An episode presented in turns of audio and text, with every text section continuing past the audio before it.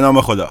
سلام و وقت بخیر خدمت شنوندگان عزیز رادیو سیگنال. محمد رضا مکرم هستم و با یکی دیگه از سری برنامه های تحلیل و بررسی بازار بورس تهران امروز سهشنبه دوازدهم اسفند ماه در خدمت شما هستم.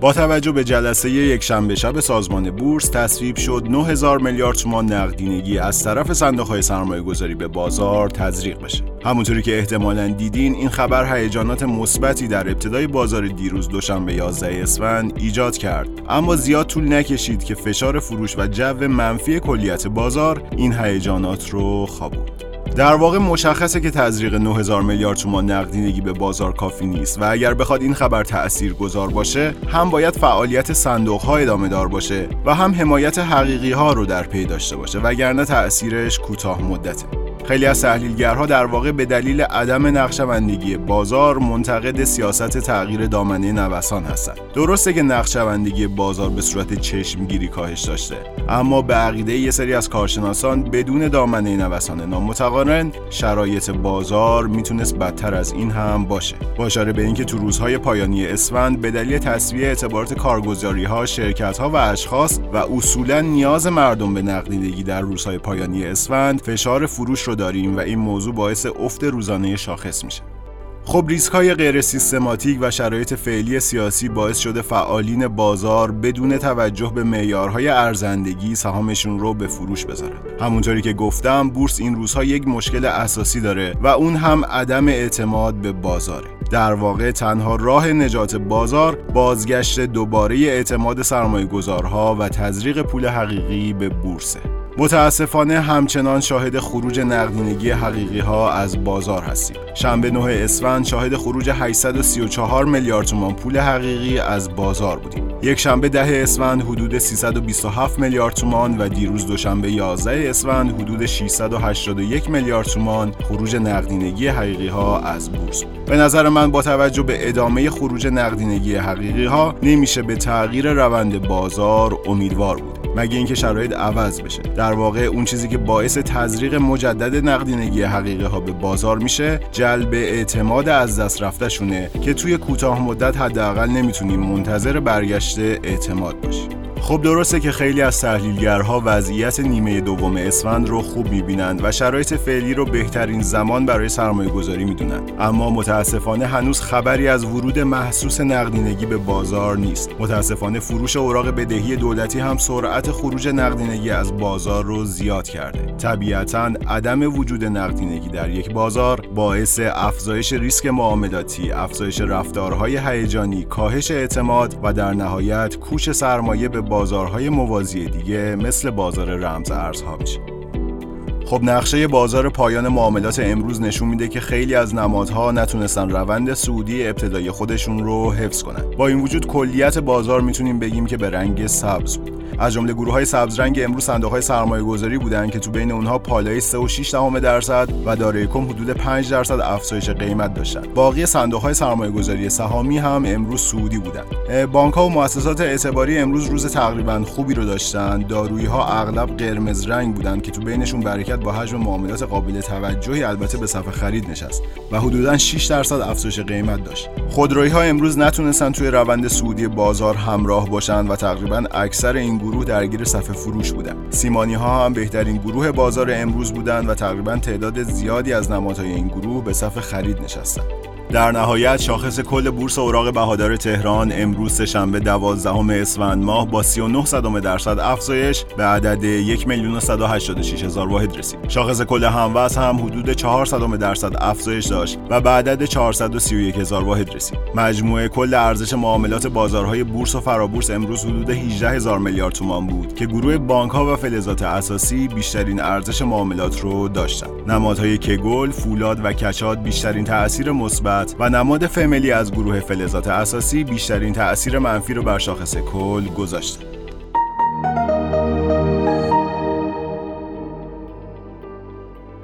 خب متاسفانه تردیدهای موجود در اقتصاد کلان کشور فضای مبهم و نامطمئنی رو پیش روی بازار بورس و سایر بازارهای موازی گذاشته که نتیجه اون هیجانات منفی در بورس و رکود در سایر بازارهای موازیه. در واقع امروز چالش اصلی فعالین بازار سرمایه در بحث تحلیل سهام برآورد متغیرهای تحلیلی مثل نرخ ارز و تغییرات اون در سال آینده نرخ بهره و سرنوشت نهایی لایحه بودجه همینطور قیمت جهانی کامودیتی ها و متغیرهای دیگه است که در واقع تاثیرپذیری این متغیرها از شرایط سیاسی داخلی و بین المللی عدم قطعیت بیشتری رو ایجاد می‌کنه. توی همچین شرایطی در واقع دستکاری ها و خلق قوانین آنی از یه طرف باعث کاهش فعالیت حقوقی ها و از طرف دیگه باعث افزایش هیجانات حقیقی ها میشه که نتیجهش قفل شدن اکثر نمادها تو صفحه فروش و طولانی شدن فرایند اصلاح قیمتیه. با تمام این وجود قیمت سهام تعداد زیادی از شرکت های بورسی از لحاظ بنیادی در واقع به سطوح جذابی رسیده و پتانسیل شکلگیری یک موج سعودی وجود داره که شروع اون نیازمند یک شوک مثبت مثل اصلاح ساختارهای بازار و یا ورود نقدینگیه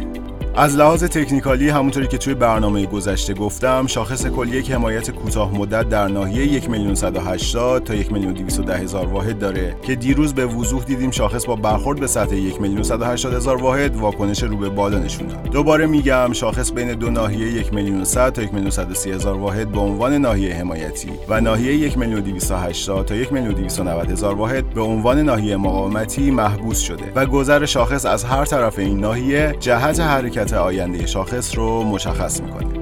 چیزی که مشاهده می‌کنیم و می‌تونم بگم اینه که شاخص کل بورس دیگه نمایانگر دماسنج بورس نیست. می‌بینیم شاخص منفی بازار هم منفیه. شاخص مثبت باز هم کلیت بازار منفی و در صف فروشه. اگر به دنبال پویایی بازار بورس و اقتصاد کشورمونیم نباید با بیفکری اعتماد سهامدار رو به دماسنج بازار از بین ببریم. خب مرسی از اینکه به حرفای من گوش دادین چند تا خبر مهم امروز رو هم براتون می‌خونم و در پایان از ازتون خداحافظی می‌کنم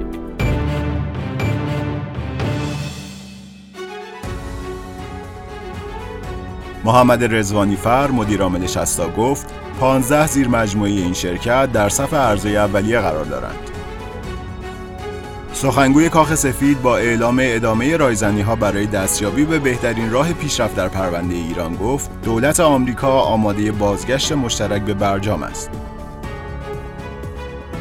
هیئت مدیره سازمان بورس و اوراق بهادار تهران حد نصاب سرمایه گذاری صندوق های سرمایه گذاری در اوراق بهادار با درآمد ثابت را به رقم حداقل 15 درصد و حد اکثر 25 درصد افزایش داد.